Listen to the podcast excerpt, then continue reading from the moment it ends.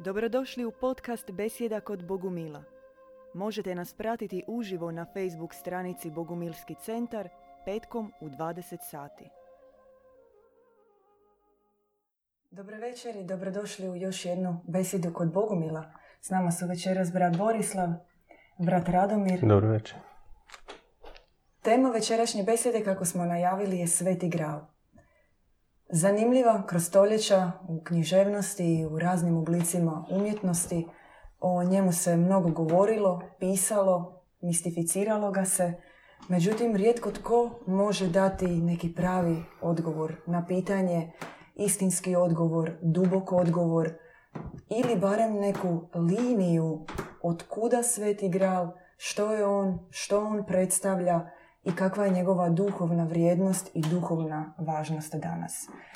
I to je zapravo neko prvo pitanje onda s kojim bismo mogli krenuti. Gral, je li on samo nekakva fizička posuda? Kalež u koji se sabirala Kristova krv na Golgoti i kao takav, kao neka materijalna vrijednost čuvan kako je prikazivan kroz povijest kao neka potraga za izgubljenim zlatom, za zlatnim peharom ili ipak nešto više od toga?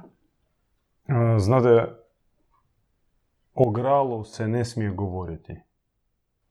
O gralu smije govoriti samo posvećeni i samo za posvećeno.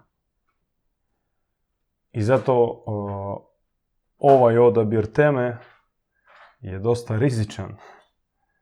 Pošto u pitanju je koliko smo mi posvećeni da o tome govorimo i koliko zaista možemo ovako otvoreni eter tu temu otvarati. Drugo, što takvo je vrijeme da premudrost ona mora otvoriti sveti gral svijetu. Kad kažem premudrost, mislim na mm, dobru vodiču snagu Boga. To Sofija, premudrost, kao neki božanski um, božanska providnost koja sve zna, zna termine, zna kada i na koji način otvarati određene tajne. Pošto nebesa su tajanstvena, duhovni svijet predstavlja sobom skup tajni i otvara se samo postupno i pre, proviđeno i ne smije se profanski ovako pristupati ni jedno od duhovnih duhovnih aspekata i među ostalom i gralo. Koliko god je sada napisano knjiga u gralu, ta tema još uvijek stvari nije ni blizu opisana i stvari mi vidimo šum koji zapravo zastire samo srž te tajne. Vidite, ja isto idem uokolo, ne, ne, ne, ne idem odmah e, odgovoriti racionalno na racionalno pitanje, pošto racionalizirati gral je nemoguće. E,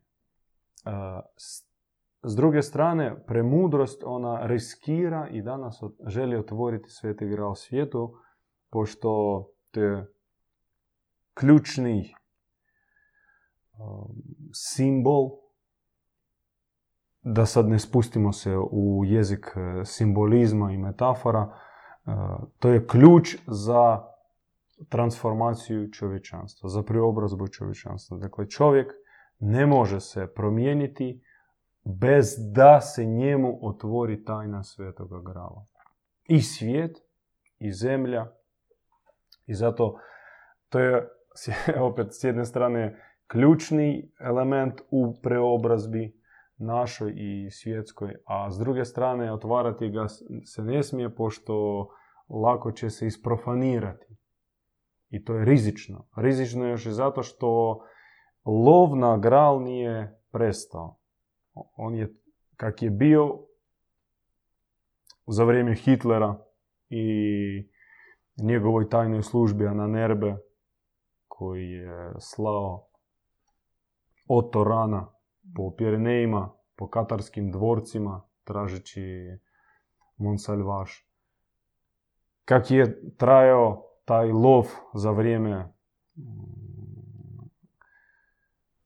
širokih duhovnih redova i samoga okrugloga, okrugloga stola za vrijeme Wolframa von Eschenbacha, za vrijeme arturijanskih mitova i legendi.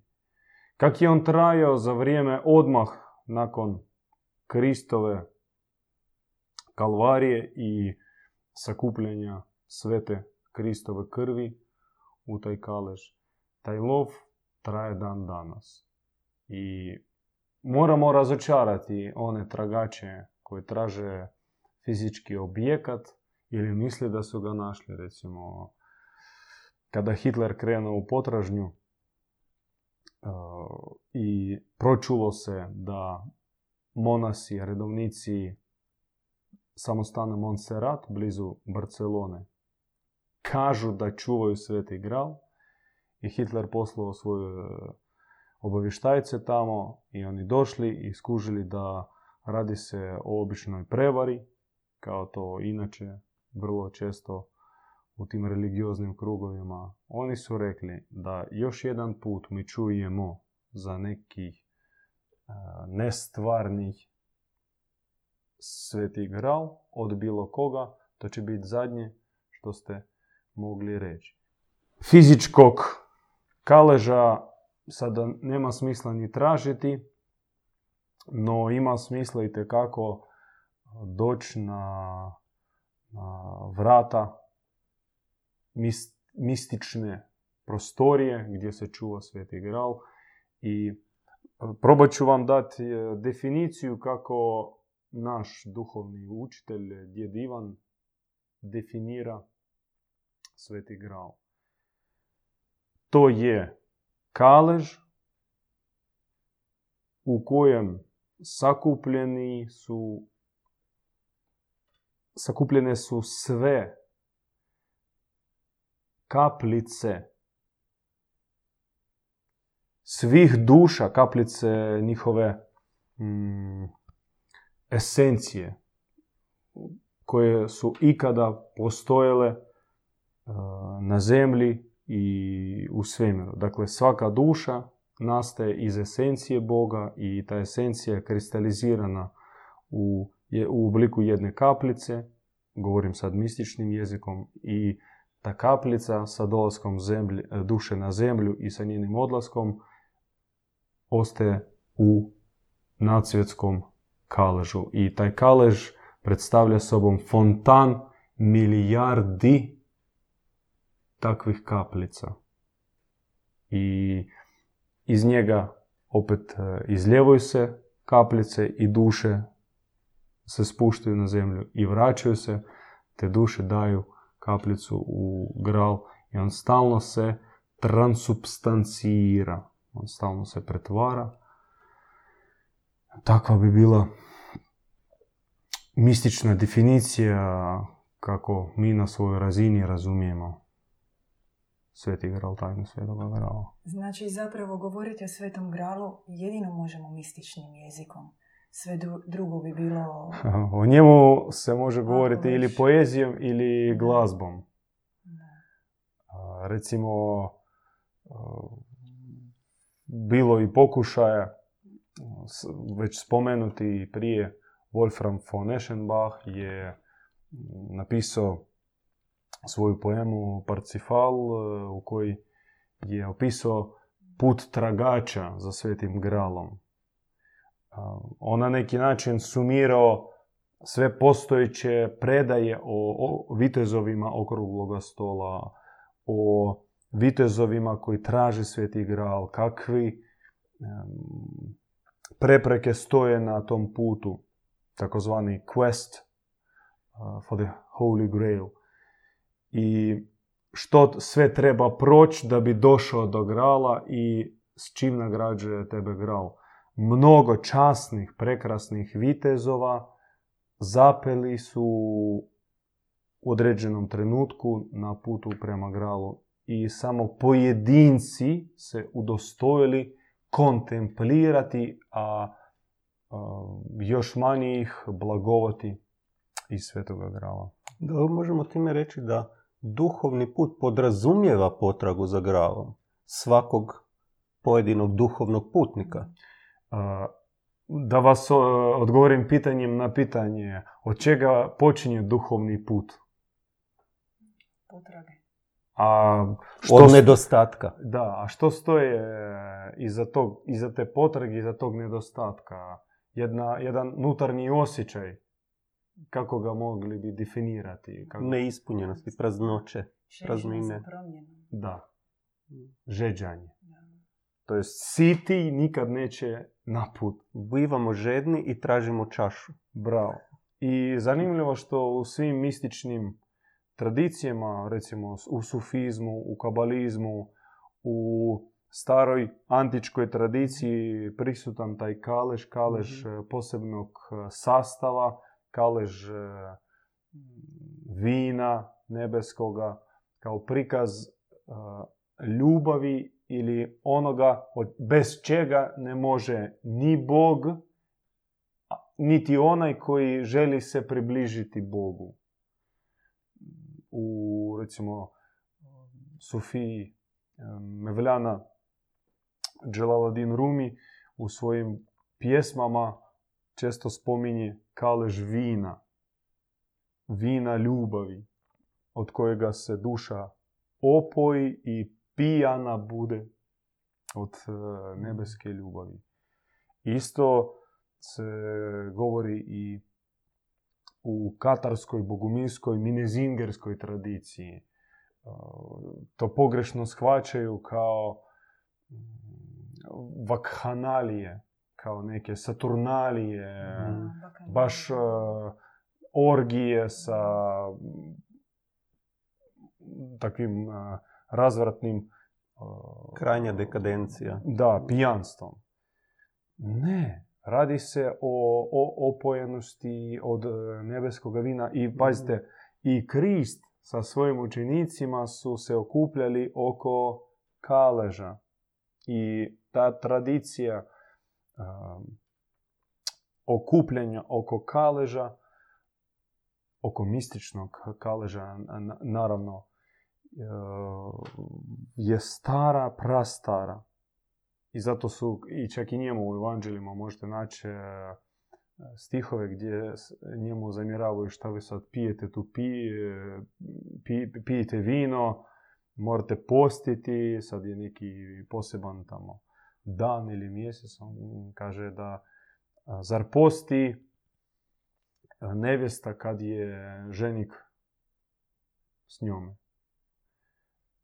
Dok sam ja s vama, pijte i radujte se. Vrijeme posta će doći kad će ja otići.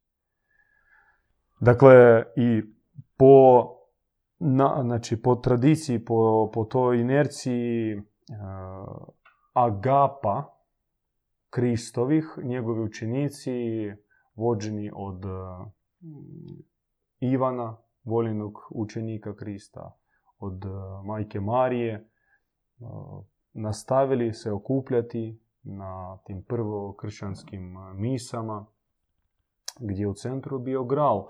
I čak predaje glasi da kada su se oni okupljali i kada posvećivali, blagoslivljali kalež, rijetko koristili vino, koristili bi neki napitak od, od trava ili da, ili nektar da u tome kaležu bilo je veće prisutstvo Krista koji su oni doživljavali, nego li za vrijeme njegovog života.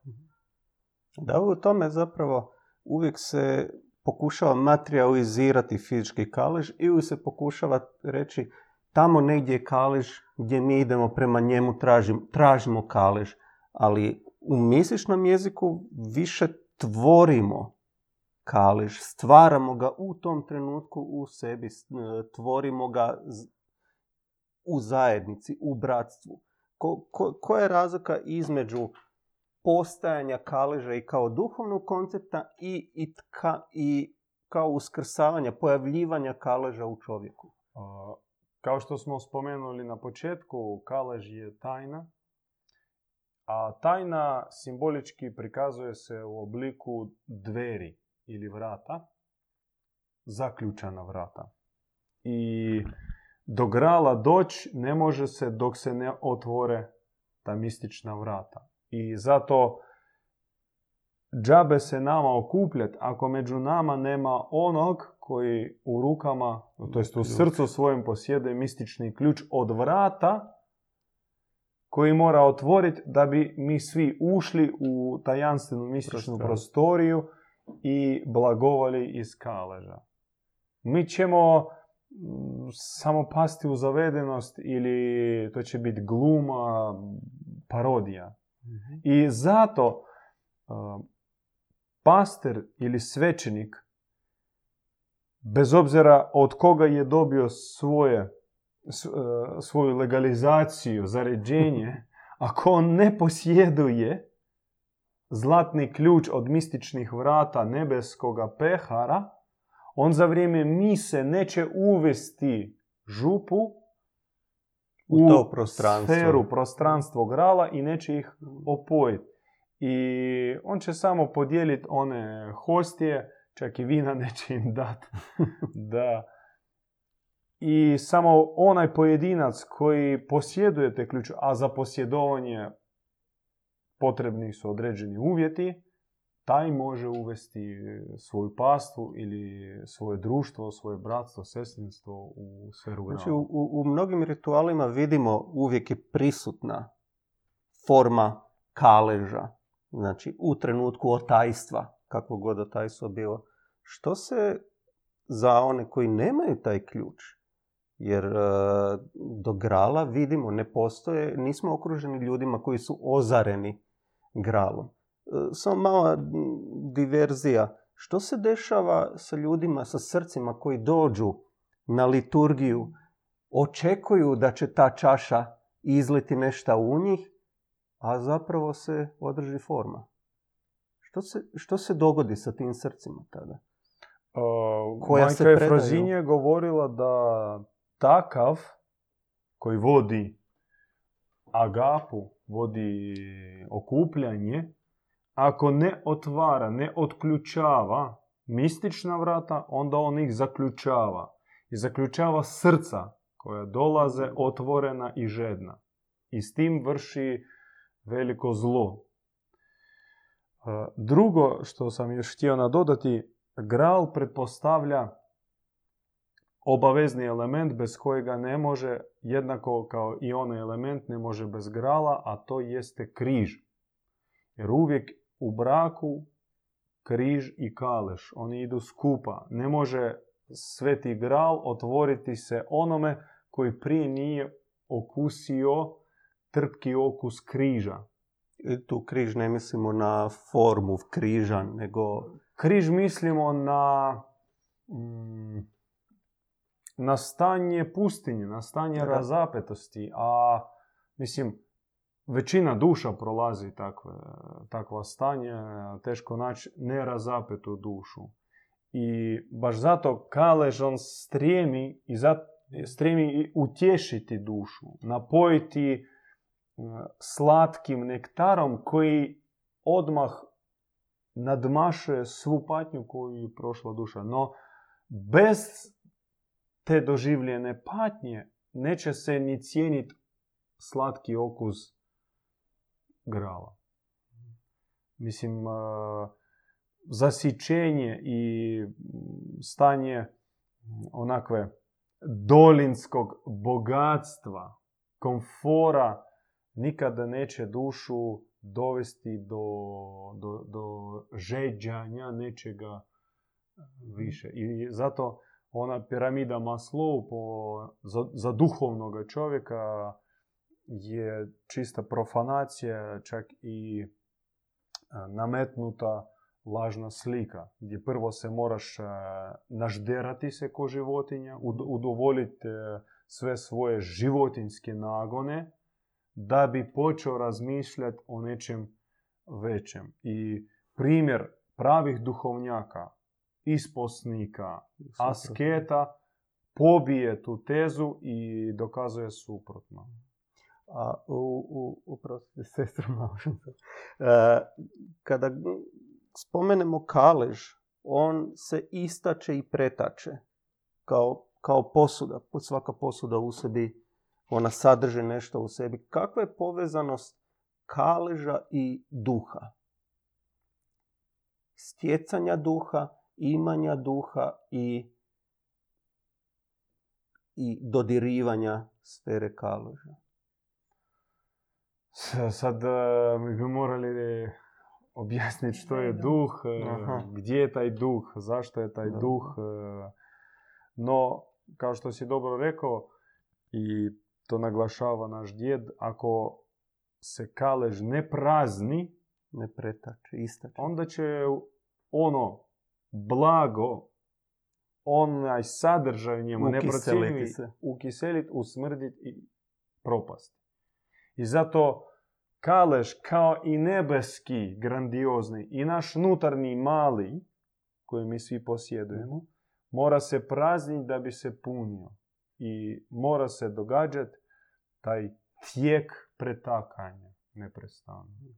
Ako možemo samo trenutak e, zaustaviti se pa ćemo se vratiti na zanimljivu temu. E, Podsjećamo slobodno se pretplatite na naš YouTube kanal, Mixcloud kanal, za one kojima je ugodnije slušati.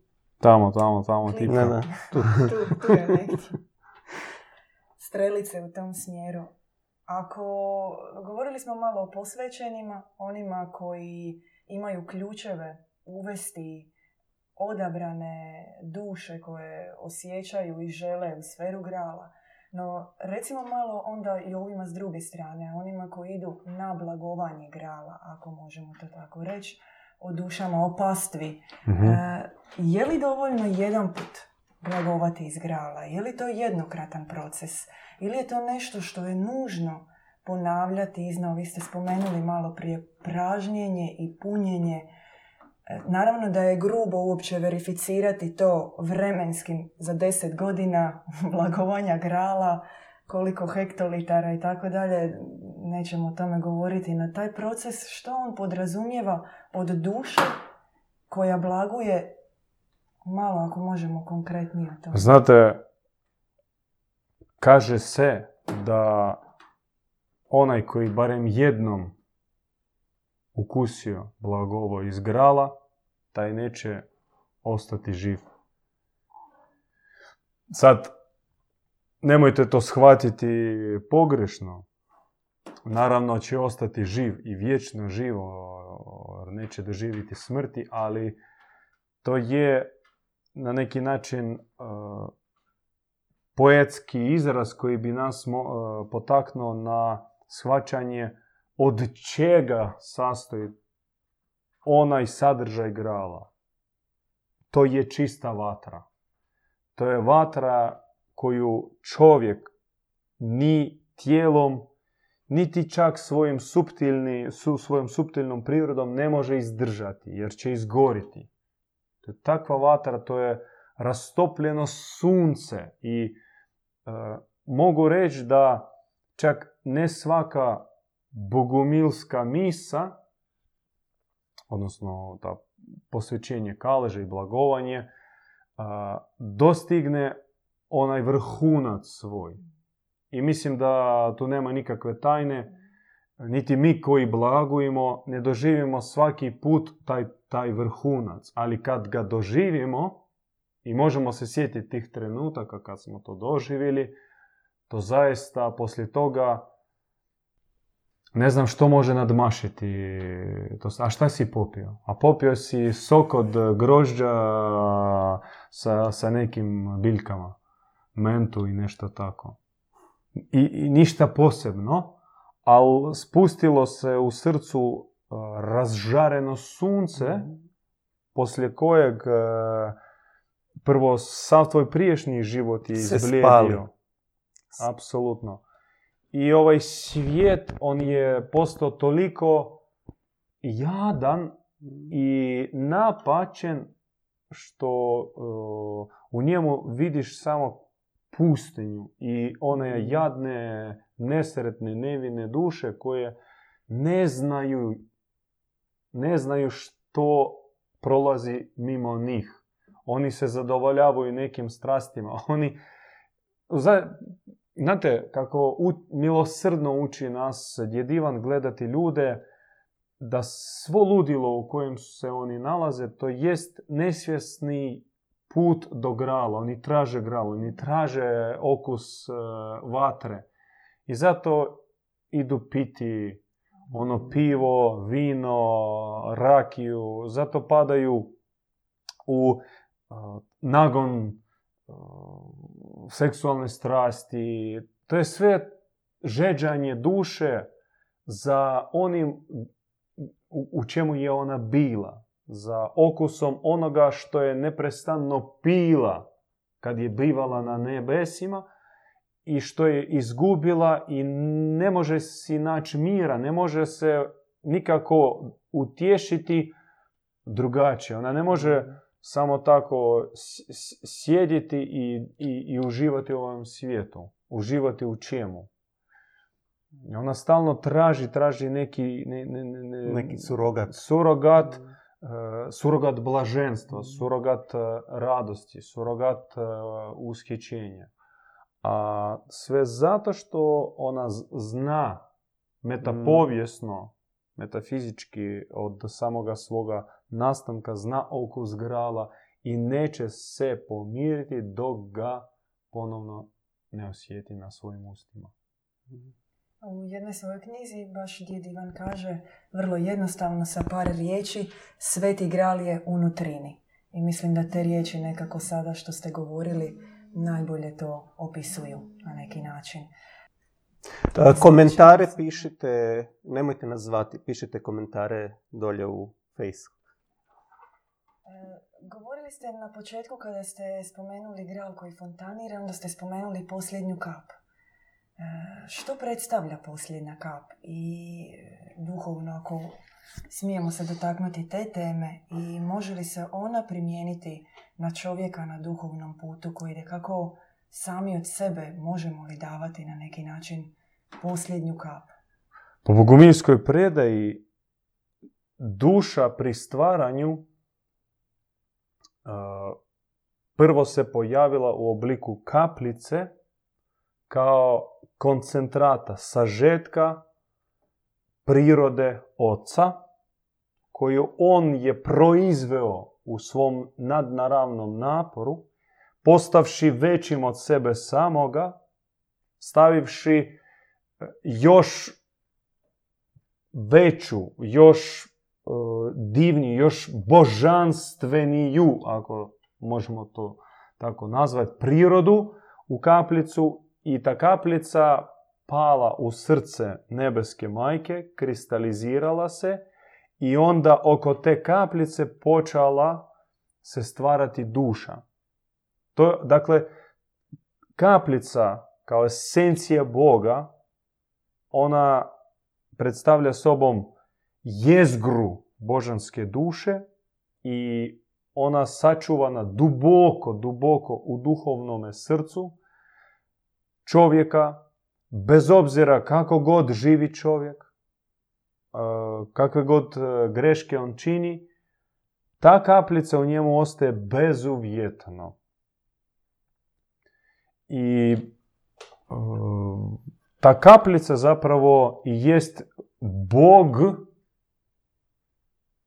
u čovjeku. Jest Bog u licu čovjeka. Kao što Bog e, može obitavati na visokim nebesima, i labud je Bog, i ruža je Bog, i čovjek je naj, najprekrasniji Bog koji može biti. Svaka kaplja teži spojiti se sa drugim kapljama, sa tom esencijom iz koje je postala sama kaplja ako stoji ispareća. Ta kaplja se stremi svome pra, praizvoru. Mm-hmm. Ona želi se stopiti e, sa svojim svišnjim. Postoji još jedan mit da pri stvaranju svijeta svega naš svevišnji držao u rukama kalež. I on je gledao u kalež i tako je stvarao sve. I ne samo gledao, on je napunjavao taj kalež sobom I tako stvorilo se sve.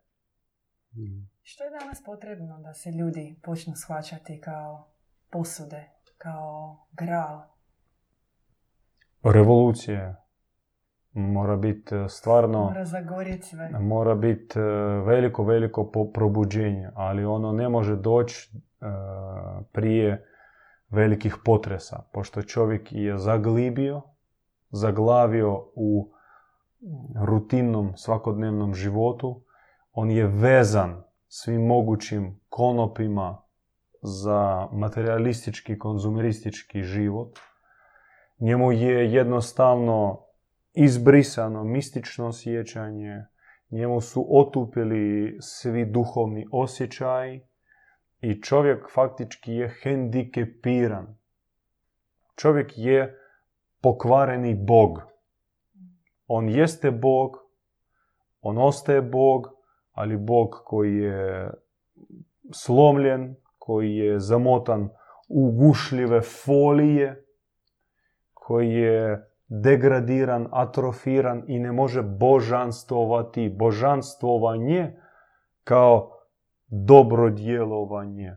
To je kao ptica koja je zaboravila da može letiti. To je skok, to su trenuci, to su neki izuzeci nasprem onoga što bi čovjek mogao biti i na što je pozvan da bude. I da se dogodi probuđenje mora i ne može vjerojatno drugačije dogoditi se veliki, veliki potres i taj potres on će biti težak za zle, za one koji svjesno čine zlo, koji dolaze činiti zlo, koji uopće ne pripadaju ljudskoj rasi. Oni su samo na izgled ljudi, ali svojim sadržajem, svojim prirodom oni nisu ljudi. Za njih to će biti e, nepodnošljivo i zapravo oni će kroz taj potres zbrisati sa zemlje. A za ljudi to će biti milosrdno probuđenje. Kao znate, kada mi dijete naše budimo u školu, ono ne želi se buditi, njemu muka i mi ga ipak budimo, mi činimo nasilje na neki način, ali to je milosrdno nasilje jer dijete mora odrastati, mora navikavati na određeni red, nutarnju, ajmo reći takvu, strogoću i kratkotrajna možda neugodnost, e, nekomfornost e, isplati se u dugoročnoj perspektivi jer to je milosrdni čin. Jeste, tresti će se sve i tresti će se svaki čovjek, svaki pojedinac, ali kad se on probudi i kad pogleda sebe, kad shvati šta je on bio, on će se zgroziti, on će kleknut i plakati nezaustavljivo. Satima, danima, mjesecima. To će biti pravo kajanje, prava katarza. Ne za svoje greške i mane, jer to će njemu, neće se njemu to zamjeriti, nego na svoje propuste što on nije postigao.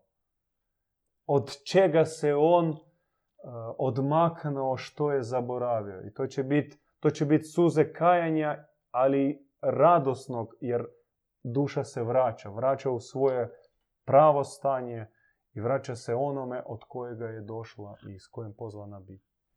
Možemo reći na neki način i stanje zahvalnosti duše u tom trenutku. Da. Zanimljivu uh, usporedbu ste dali to sa buđenjem djeteta kao što majka budi dijete u školu, tako zapravo nebeska majka budi dijete i taj trenutak, to teško stanje iza kojega ona probuđuje za dušu, jer može tako biti, neko stanje križa. I to stanje osamljenosti, e, patnje, problema, koje se na van mogu očitovati kao neki objektivni problemi u životu. Ne ide posao, neki problemi, nešto je zapelo, a u biti to je onaj trenutak probuđenja zapravo nakon kojeg se kreće jednim drugačijim putem, jednim... e, ka- ka- kako križa mi kao roditelji budimo našu djecu. U početku nježno. nježno, Onda, taknimo, tak, i polako sve dok ne probudimo. da, Ali kad i probudimo, ono se okrene da. Na drugu stranu i još navuke, navuče Plahtu. jače. Pa moraš ga malo dignuti, on stoji i ljulja se, pa ne može ni hodati, pa onda ga onako Pa je ljut na tebe. obuć ljut, e, zamjera šta si ga probudio i ti ga, dok on ne prohoda, dok, dok on ne provaja, a onda ga ne možeš e, sa vrtića ili sa škole vratiti, neće kući da. kad se razigra. Ali težak taj trenutak buđenja, on neizbježno težak, ali uh, mi moramo shvaćati radi čega. On vidi tu perspektivu, mi na neki način moramo steći proročku, proročki pogled, proroč, proročki vid, vidjeti uh, dalje nego sutra ili godinu, par godina uh, unaprijed. A to ne možemo drugačije osim da nađemo proroka i proroka posebnoga koji ima misiju prenijeti proročki dar na svoje sljedbenike i takvog smatramo da je takav naš djed Ivan.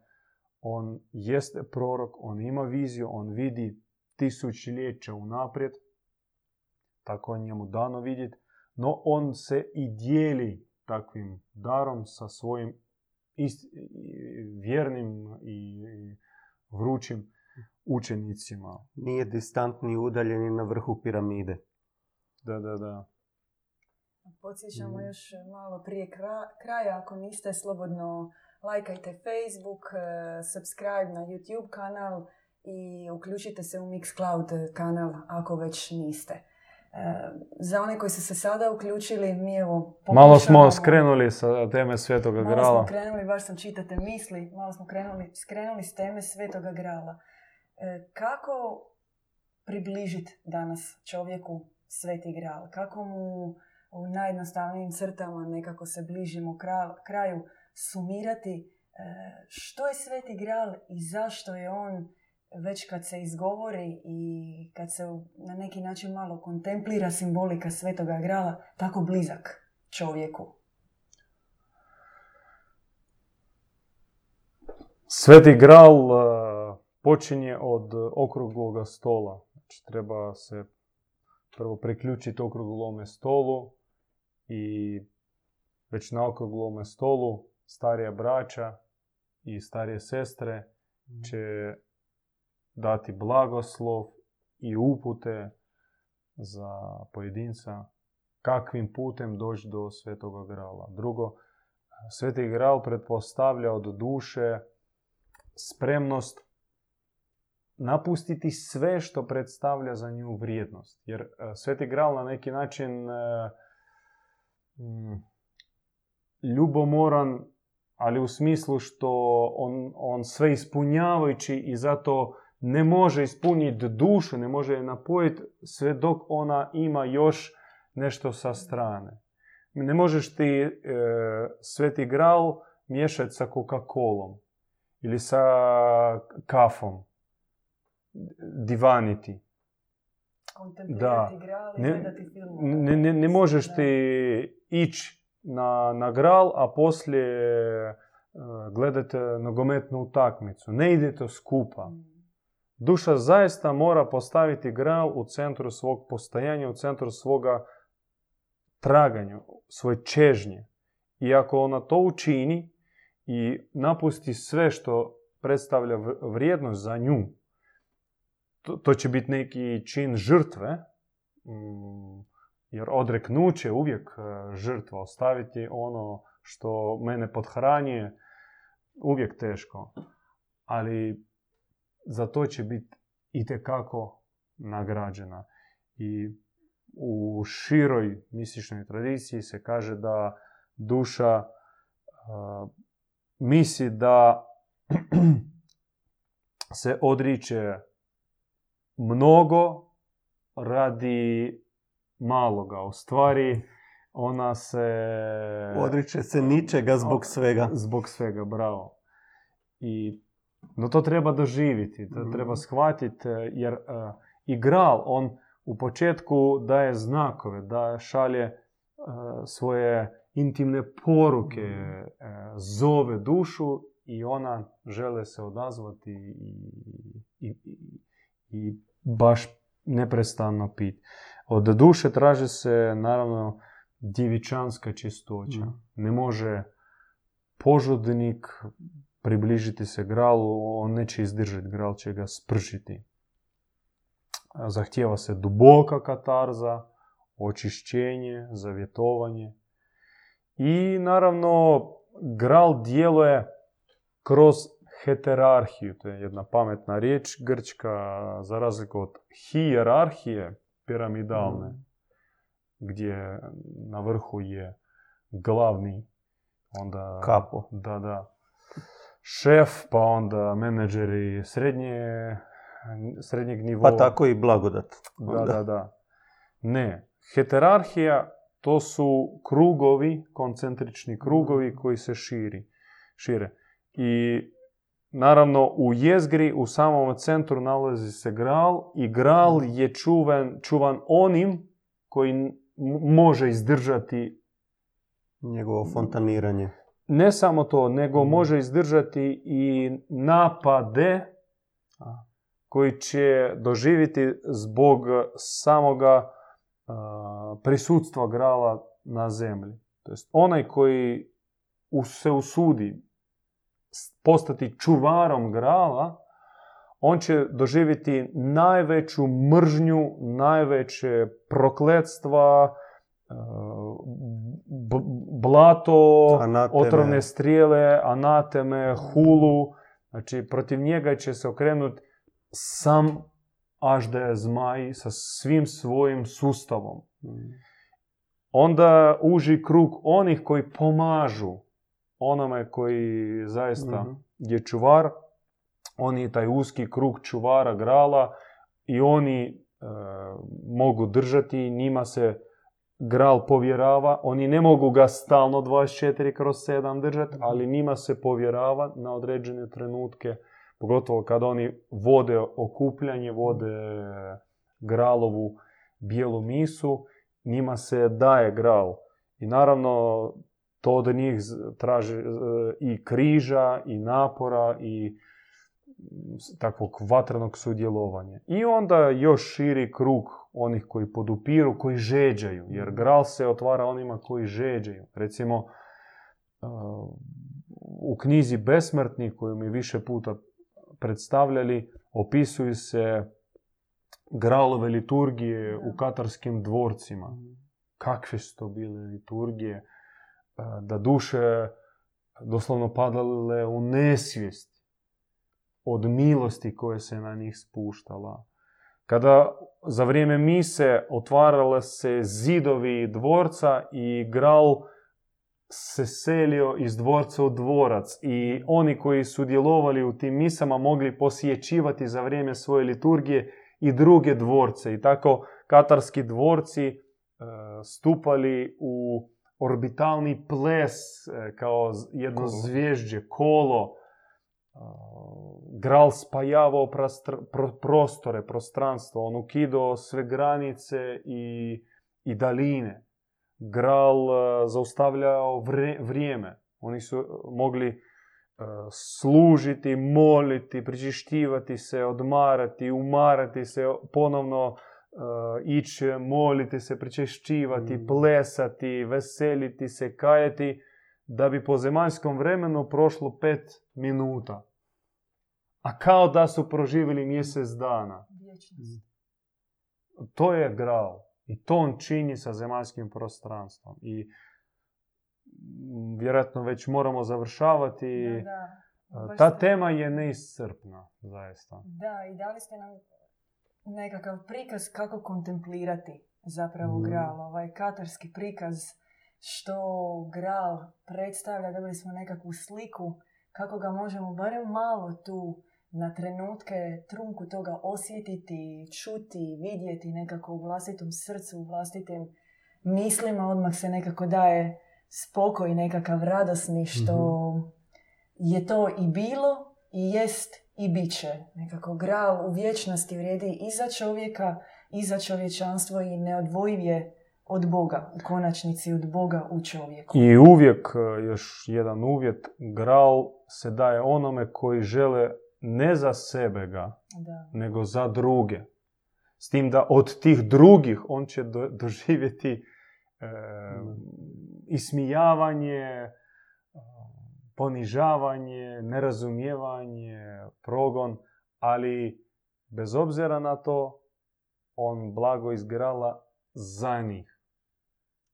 Hvala vam na još jednoj besjedi kod Bogumila. Hvala što ste nam uspješno približili I Sveti drugi Gral. put, E, Podsjećamo još jedan put, e, nema onih mističnih crvenih narančastih strelica, ali subscribe na YouTube, pretplatite se, pratite sve naše besjede, e, ostale razne teme i predavanja koje smo imali. E, Uključite se u Mixcloud kanal, pratite nas na Facebooku i naravno vidimo se sljedeći tjedan u još jednoj besjedi kod Bogumila. Slušali ste podcast Besjeda kod Bogumila. Podsjećamo da nas možete pratiti uživo na Facebook stranici Bogumilski centar petkom u 20 sati.